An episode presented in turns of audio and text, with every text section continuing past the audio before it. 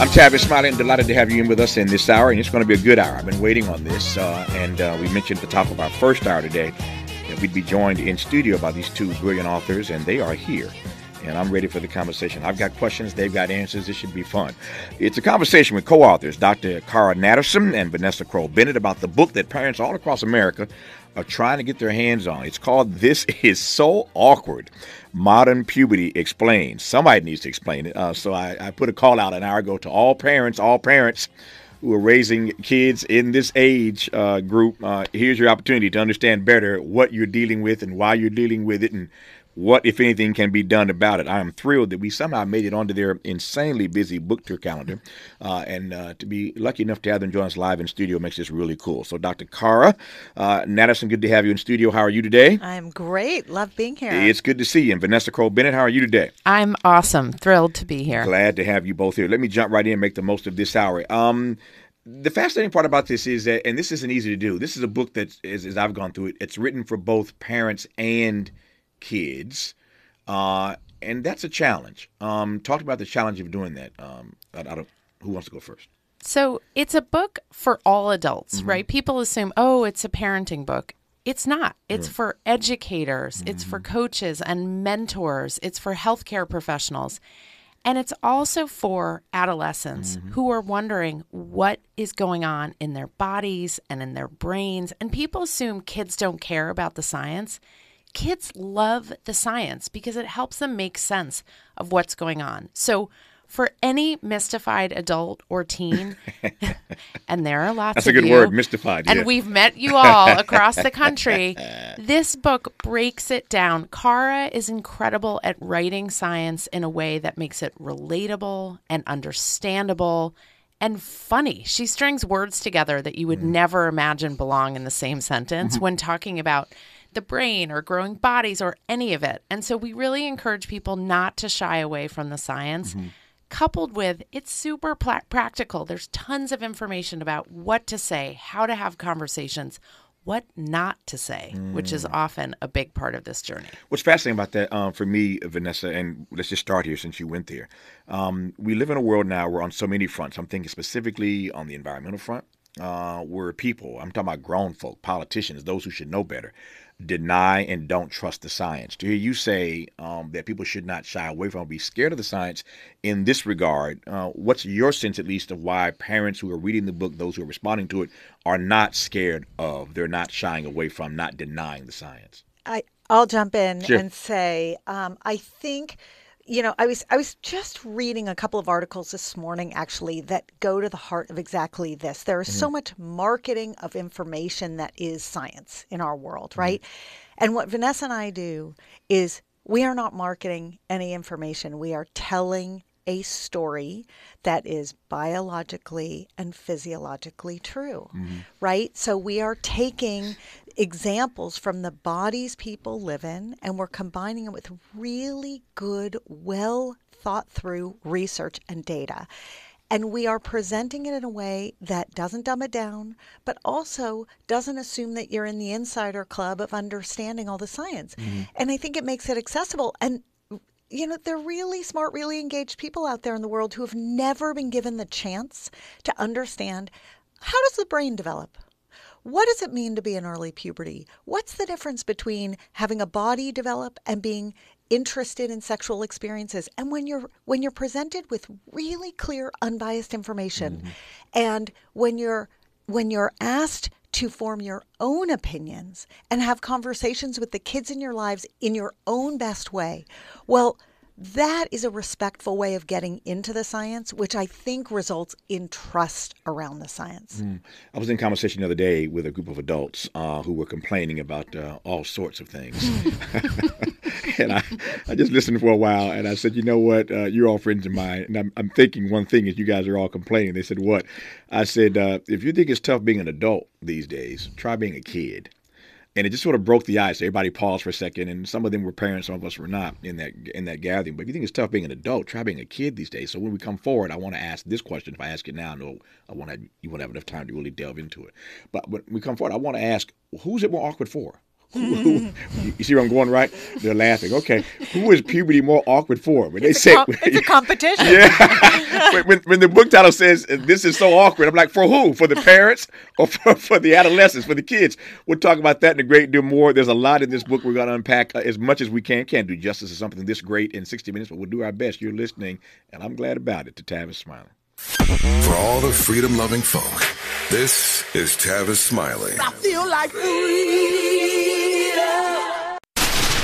Ready to re examine your assumptions and expand your inventory, of, ideas? Your inventory of ideas? More of Tavis Smiley coming your way right now. Tavis Smiley in conversation with Dr. Cara Natterson and Vanessa Kroll Bennett about their new book. Uh, this is this is so awkward. Uh, it's called "This is so awkward." Modern puberty explained, uh, and I'm glad somebody can explain it. I'm sure those parents listening right now are really happy somebody can explain it. Uh, and I was asking before that break, uh, who this is more awkward for, parents or the adolescents? I mean, let's be honest. It's yeah. awkward for everyone, mm-hmm. Tavis, but it doesn't have to be. And that's really the if we had an ellipsis in the title, it would be "This is so awkward." but it doesn't have to be. Mm-hmm. And the way we keep it from sitting in the awkwardness mm-hmm. is A, with information, B, with open lines of communication, right? This is millions of tiny, tiny talks with kids throughout their lives, well into adulthood. We're still talking about this stuff. And lastly, we get rid of the shame and we get rid of the judgment. Mm. And by doing that, the awkwardness lifts because everyone gives themselves permission, A, to mess up because mm-hmm. we all mess up, and B, to laugh. Mm-hmm. Laughter is such an important part of this, right? So if you're feeling awkward, you say to a kid, Oh my God, my pits are sweating. The hair on the back of my neck is standing up. I am so nervous. And all of a sudden, you name the awkwardness and it floats away. Mm. And you might have to say that again and again. And the kid may look at you and be like, oh, mm. I don't want to talk to you. but they also want the information that mm. you're going to give them. They need trusted sources of information because the internet and TikTok, those are not necessarily trusted sources of mm-hmm. information. So everybody needs to name the awkwardness and move past it. Let's let's talk about again. You tee this up. I'm going to follow you through the hours off as I always do in conversations because if, if, I'm leading it, I'm doing it the wrong way. I'm always following the guest, and that and that, that makes it better. So you, you you put your finger on something that I want to sort of interrogate for a second, and that is, and we'll get more expressly into the, the puberty issue in a moment here, but this notion of how parents talk to kids at this age, that's like the big elephant in the room, right? It's a communication thing, right? Um, and I've seen family members, siblings of mine, you know, with their kids. I have all kinds of other friends who I watch with their kids, and just strangers who I see at restaurants and other places who have the most difficult time engaging their kid in conversation when they're in these adolescent years. How many times you go to restaurants and you see the whole family on their phones? There's no conversation going. Everybody's on their phone. It's a family dinner, but nobody's actually talking. Um, we don't have the traditional family dinner at home like we used to. Parents are working longer hours. Certainly, uh, people of color working longer hours uh, to make uh, still not enough money to, to, to afford to raise families.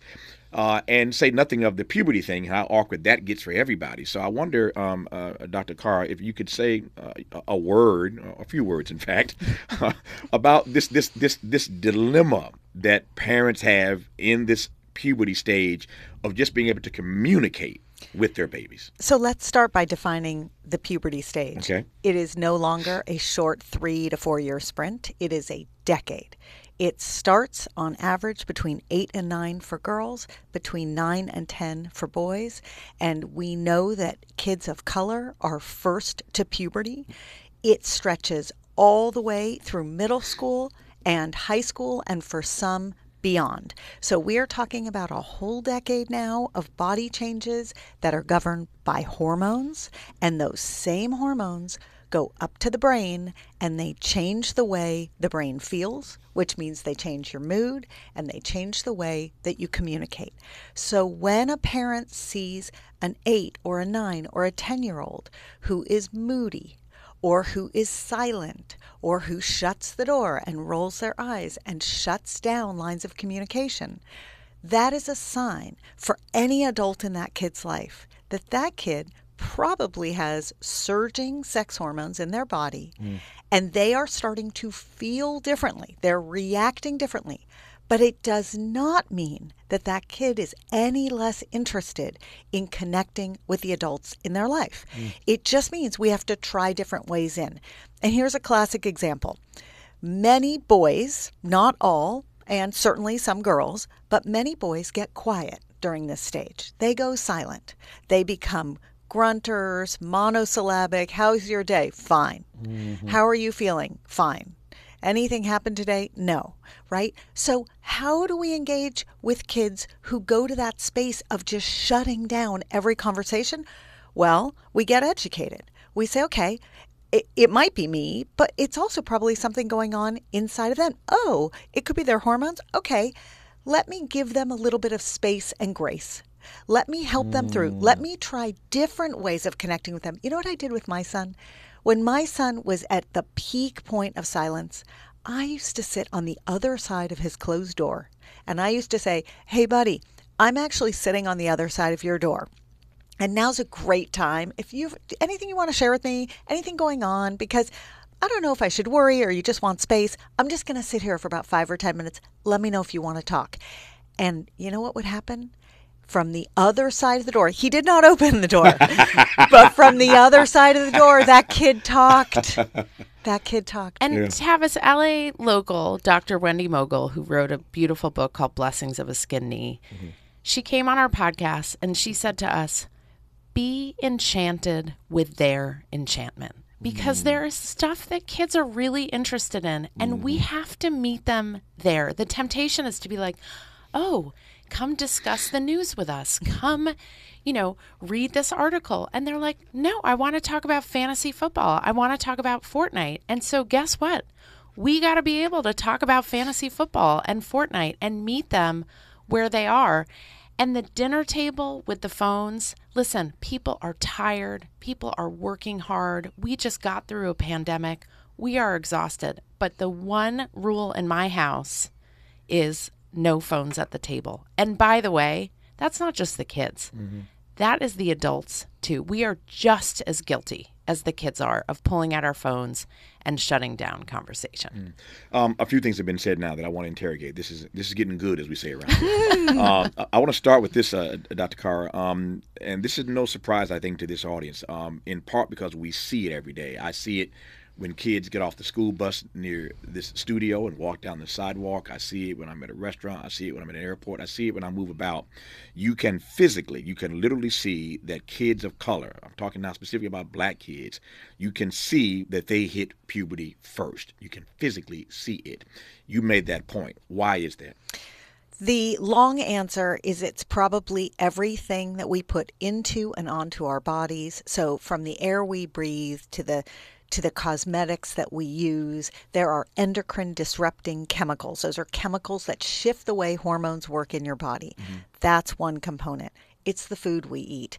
And in particular, the antibiotics that are going into feed that is given to chickens and to cows are making their way into the food supply and they are changing puberty. And the third, and this is probably the biggest, is chronic stress. Mm. So we know that when the body is stressed, there is a hormone called cortisol that gets released, right? For all of us, doesn't matter what our age is. Mm-hmm. Cortisol seems to tip kids into puberty a little bit earlier. So when you think of the stressors that kids face, right, you can look at data that shows that by zip code, kids in certain zip codes face different stressors. Mm-hmm. So everyone's facing environmental stressors. Everyone's facing stressors that come through the news cycle, stressors of war, stress, right? And then you look by zip code and you start to see these hot spots of food insecurity or economic instability. And you look at those kids, and those kids are entering puberty a little bit earlier. So what you are seeing is real. It is a real phenomenon. And here's my biggest concern as a pediatrician that those kids are then getting sexualized by our society. Mm. They become vulnerable because they are treated as if they are older than they are. And if there is one thing that we can say to every single person who is out there listening, it is treat kids how old they are, not how old they look. Mm. Because an 11 year old who looks like a 14 year old is 11. Mm. They have an 11 year old brain. They have 11 year old desires. They have an 11 year old's ability to make decisions.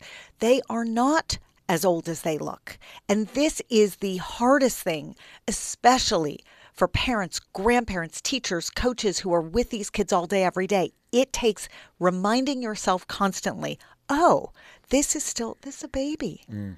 Right. Let me let me ask two questions. One about boys, one about girls. Yeah. I'll start with the girls. Um, and not that boys can't be sexualized. Indeed, they are. But you'll take my point. What happens to a uh, a young girl in puberty, black, white, red, brown, yellow, but specifically since we're talking about black kids who get to puberty first? What happens when, at such a young age, those kids get sexualized or looked at in a sexualized frame? What well, happens to them while they're trying to make their way through puberty? Right. They're vulnerable. Right. Right. They're vulnerable to either the older teens or the adults who are sexualizing them. Mm-hmm. Sometimes that means that they are become sexually active earlier, mm-hmm. often not by choice. Mm-hmm. And sometimes it means that they engage in other risk behaviors at a younger age. So it, it, you're right, it does not matter the color of your skin, but mm-hmm. the younger you are when you start to develop breasts, the younger you are when the world starts to sexualize you, mm-hmm. and that makes you particularly vulnerable. Mm-hmm. It's not that earlier puberty makes them want to participate in those activities, it's that the world sets expectations on mm-hmm. them that they are older and exposes them to things sexual, substance abuse, other risky experiences. And so they start to live up to those expectations because that's how they're being treated when it's really our job to help keep them safe by protecting them from those experiences. Mm-hmm. And that is really hard work because they are out in the world, moving around, going to school, going to different experiences. But it really is adults' job to address that incongruity. It's mm-hmm. not the kid's job to do that because they are still a kid. But let me tell you how the adults seem to handle that, though. Since I'm glad you walked me up to the line, I'll step right across it. Um, here's how the adults handle it, and we see the evidence. The evidence here is incontrovertible. It's unassailable. It's all over the internet. You can Google it and find it for yourself, and you probably know where I'm going already. Um, we talked about how how and what happens when certainly girls are sexualized at a young age when they're trying to make their way through, through puberty. What happens to young boys, mm-hmm. to your point, Dr. Dr. Carr, is that they appear older mm-hmm. and law enforcement. Yep. You see where I'm going, right? I mean, it's devastating what happens to these boys, right? And and they also tend to get quiet mm-hmm. and they become less communicative with the adults who are on their side and looking out for them and raising them and all, I've never met a parent who doesn't want to keep their kids safe and healthy. That's every parent's mm-hmm. goal, right? Mm-hmm. Never in my life. So but if you've got a kid who's silent, who's not sharing with you the experiences that they have as they're going through the world, and you're 100% right that the experience of boys, especially boys of color, is to be essentially feared right? Mm-hmm. And how that, how do they unpack that? How do they have conversation about that, especially when they're becoming less conversational? So it it is on the adults in their life to start talking to them. Not one talk. This is not one talk. Mm-hmm. This is, as Vanessa said, it's hundreds and hundreds and hundreds of talks over many years. And for the adults who haven't done it yet, okay, that's okay. Mm-hmm. It's never too late, but it's also never too early to let a kid know it I am your safe person. You can come and share an experience with me and I am going to help you figure it out. Because as we're changing the world, and Vanessa and I are absolutely determined to change the way the world sees these kids, as we're changing the world, we also have to give the kids a place to go and to be safe because it's going to take a while for us to convince the world to treat them how old they are. Mm. We right? have a we have a friend Uju Asika who's in London and she writes beautifully about raising black sons in London and she talks about her babies who she loves and hugs and who snuggle with her and who talk to her and then she sends them out into the world and the world sees them as completely different beings mm-hmm. than her babies in her home and part of changing that is talking about it amongst everyone because the fear that parents of black boys live with, of sending them into the world and people seeing them as men mm-hmm. when they are just boys yep. and giving them the ability to know they can come back to us and say, why are these people treating me this way? I am a kid. And being out there and advocating. And it's not just black people who should be advocating, it is white people. It is everyone who should say, these kids are kids and we need to treat them as such. I did a documentary years ago for PBS about the criminalization of kids uh, and how this happens in schools and how these kids get an early record and that record uh, uh, sets them on a path, and, and we call it the the cradle to prison pipeline. Yep. They find themselves in it because they get again they get um, criminalized at such a young age, and they can't seem to ever break away from that. Uh, I, am burning to ask this question, uh, which I think uh, may give us some answers that are serious and funny. Uh, but I'm looking at my clock, and I know 30 seconds is not going to give you ample time to respond to us. When we come forward, I, I want to ask what it is that parents are going to learn in this book about their kids that they don't know. Uh, I know that's a there's a long answer. We we, we, we can't. Thirty minutes won't give you enough time to give me the entire answer, but we don't want to give the answer anyway. We, we want to sell a book or two here. we, want, we want to tease this. Uh, but the, the great thing about the book is I was going through it is that it, it lays out uh, and shares with you a lot of things that we've learned, they've learned, the data tell us now about puberty that parents did not know heretofore. And so maybe you understand uh, a few different things about puberty that you thought you knew or you know need to know. Um, you can relate to your kids a little bit better. So, so I look forward to asking that question when we come forward.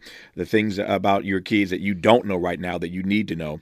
Uh, the book is called "This Is So Awkward: Modern Puberty Explained." The co-authors of that book join us in studio right now, Dr. Cara Natterson and Vanessa Kroll Bennett. You are listening to Tavis Smiley. From Leimert Park with love, love, this is Tavis Smiley. Who do you trust to get at the truth? Tavis Smiley. Smiley. Smiley. That's who. The conversation continues right now. Our guests in this hour, Dr. Cara Natterson and Vanessa Kroll Bennett, talking about their new book, This Is So Awkward Modern Puberty Explained. Before I forget, they're going to be in Philly. Uh, for those listening in Philadelphia, uh, they're going to be in Philly on November the 6th. Go to orderofmagnitude.co that's orderofmagnitude.co um, to get information on where they're going to be in Philly on November the 6th. And if I had other cities, I would tell you, since we're heard in other cities. But for those in Philly, that I do know. November the 6th, again, go to orderofmagnitude.co to check them out when they're in Philadelphia, the city of brotherly love, and as I like to say, sisterly affection. um, they'll be there again on November November 6th. Um, the, the, we, we were, I, I, was saying before the break, I wanted to ask you. Um, uh, this question about what it is that we now know about puberty. The, the, great thing about writing books over time is that you get a chance to update them because the science is different. The technology uh, reveals things that we didn't know heretofore. So just give me two or three things that that parents uh, can now know, courtesy of reading this text, that they wouldn't have known 20 years ago reading about puberty.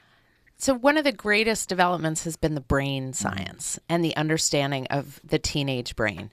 So, brain image. Wait, wait, wait. There is a teenage brain. but I'm fine. Okay, go ahead. Okay, okay. that was that was a good one. Yeah, yeah, we yeah. will get there. So there is a teenage brain, and what we understand about it as it develops. And by the way, the brain is not fully mature until close to thirty. Wow.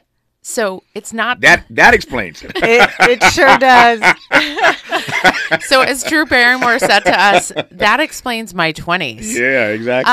Um, and we know that by middle school, the part of the brain that has become fully mature is the limbic system, mm. which is the risk reward part of the brain, mm. the pleasure seeking part of the brain, and guess who lights up the limbic system, Tavis? other kids. Mm-hmm. Guess who does not light up the limbic system? Adults. Mm-hmm.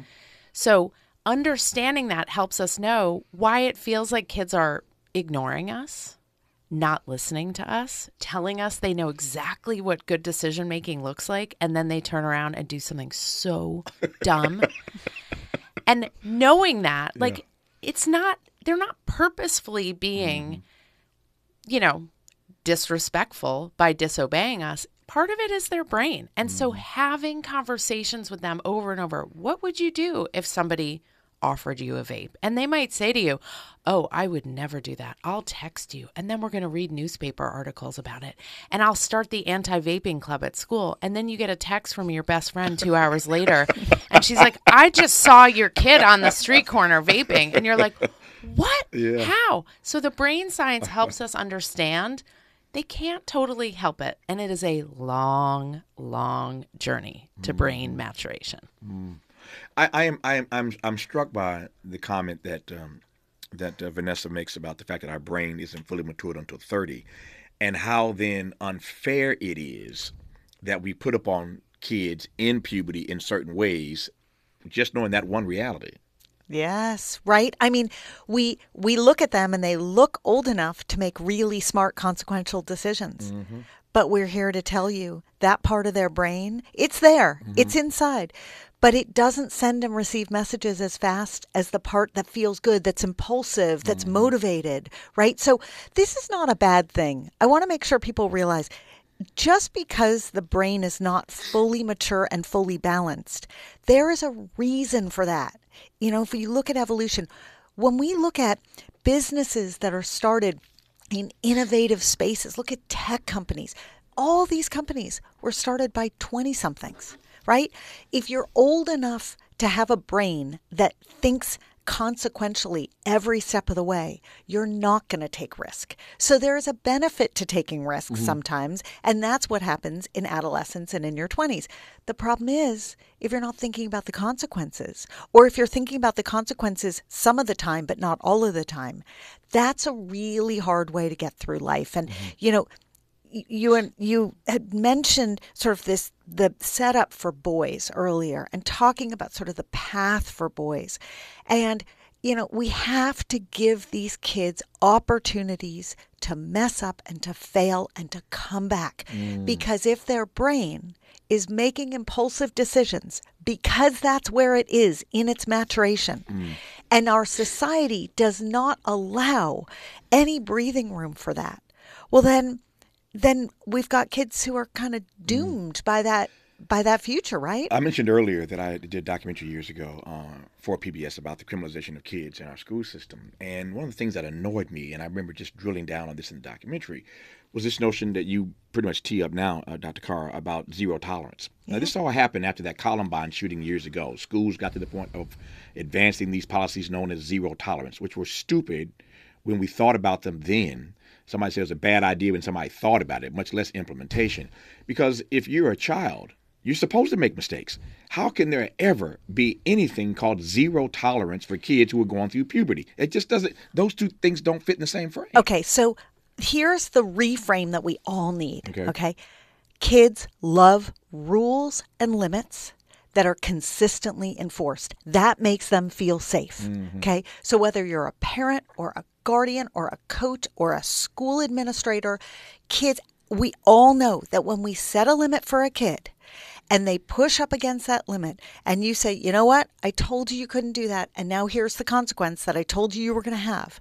That makes a kid feel safe. They might not act like they like mm-hmm. it, but they tell us they like it. There is a huge difference between that and zero tolerance, right? Mm-hmm. And we have to find our way to setting limits that are consistently enforced.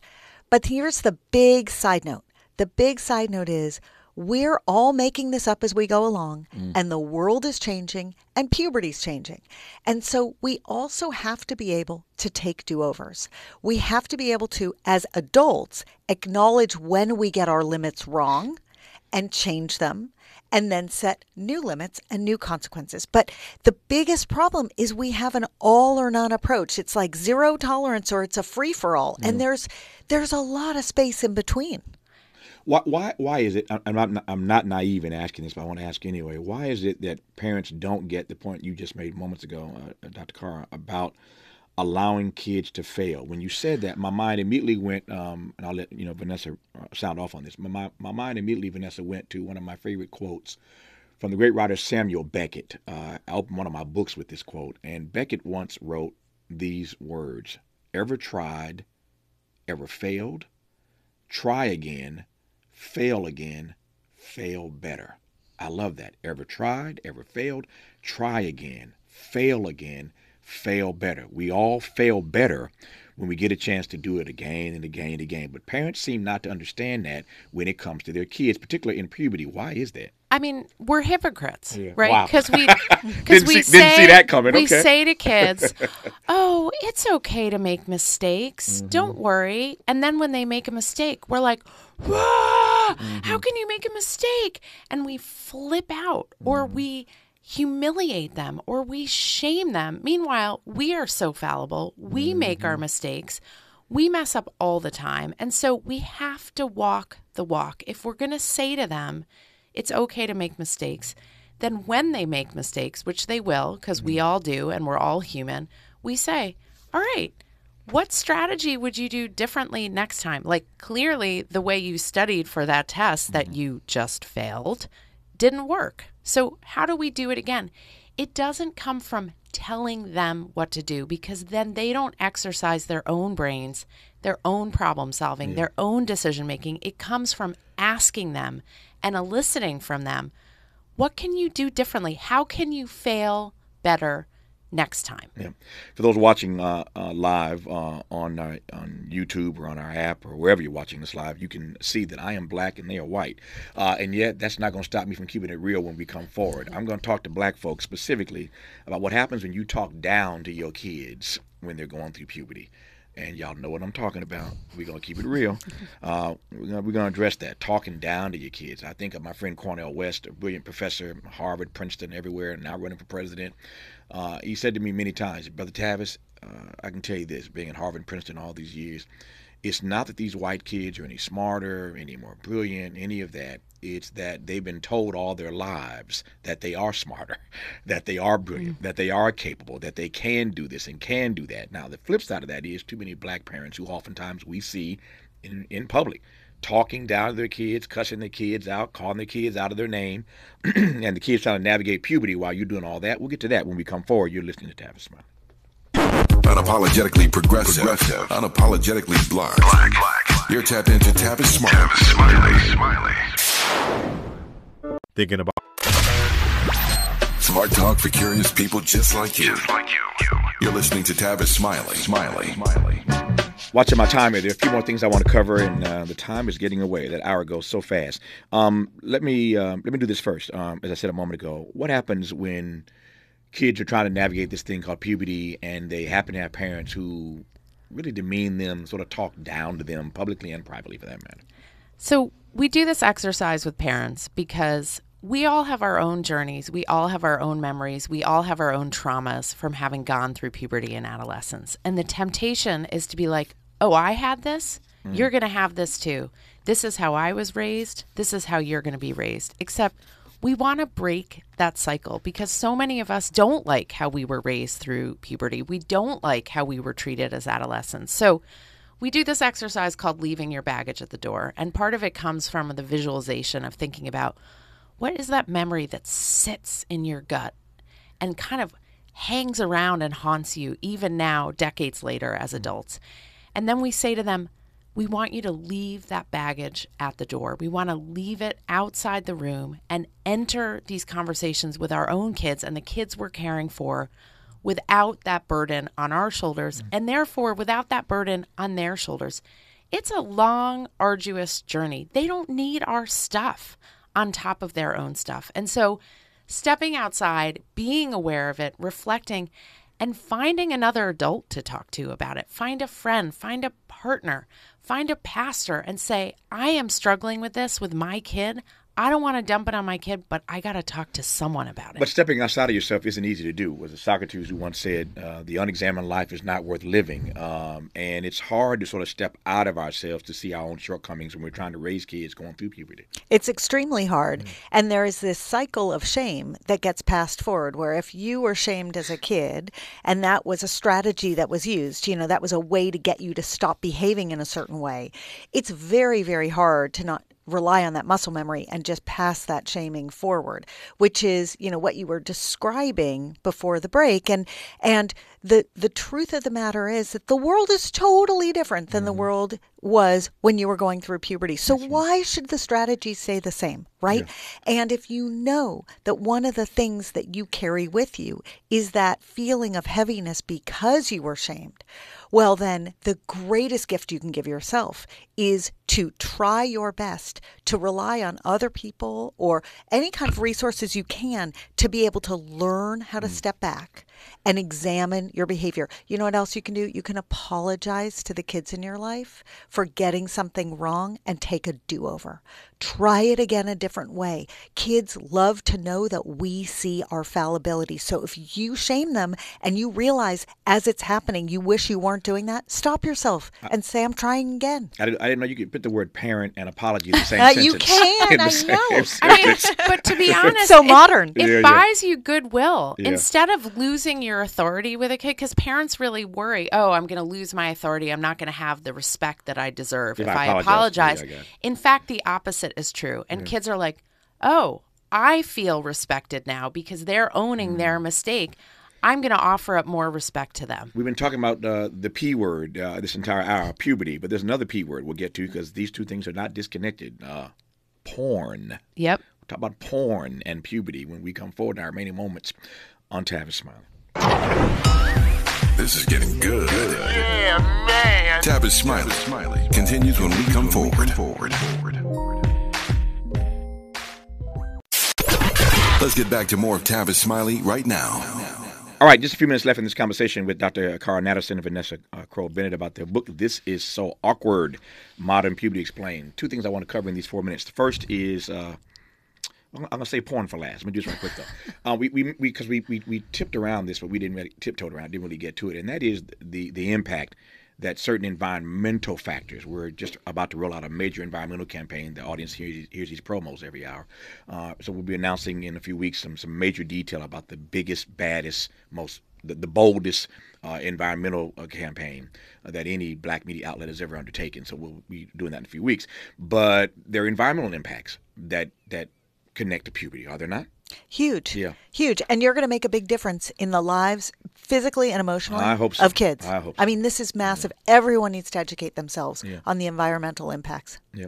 All right. So porn. We got uh, two and a half, three minutes left. Uh, talk to me about porn and puberty. So we know the research tells us the average age of exposure for kids to porn is 12 years old. Wow. and 15% of 10 year olds are exposed. So the people who think, oh, I don't need to talk to my kid about porn until high school or never. Yeah, you do. Yeah. And it's time. And we get it. It is stressful and scary for adults to think about talking to kids about porn. But today's porn is violent and aggressive and non consensual. The free porn that finds them, that pops up on their phones, that their friend can look at on the bus on the way to school. That is confusing, it is frightening, and it is writing the narrative of our kids' sex lives before they ever have their first kiss. Hmm. So it's our responsibility as adults to say to them, Hey, have you ever heard the word porn before or pornography? And they will probably say, Oh, yeah, yeah, yeah, I know what it is. And then you can say, Well, what is it? And they can't define it. Hmm. They just know it's quote unquote bad. So it's hmm. our job to tell them it's not real. People are often being paid. That's not what a loving, consensual relationship looks like because that's our goal, right? Ultimately, we want kids to grow into adults who have respectful, loving, meaningful, intimate relationships with somebody else. I told you I couldn't do justice to a book uh, this rich, uh, a polemic this powerful in 60 minutes, and yet we did our best. Um, I hope that's enough to get you to buy the book. It's called This Is So Awkward Modern Puberty Explained. Again, I just scratched the surface, but it's called This Is So Awkward Modern Puberty Explained. The authors of that book are Dr. Cara Natterson and Vanessa Kroll Bennett. Uh, they will be once again in Philly uh, November the 6th. Uh, go to orderofmagnitude.co, orderofmagnitude.co to get all the details about that appearance. Can I just say thank you for coming in to see us in studio? I appreciate it and love the conversation. We got to do it again sometime. We would love that. I would love to have you back. Hour three of Tavis Smiley when we come forward.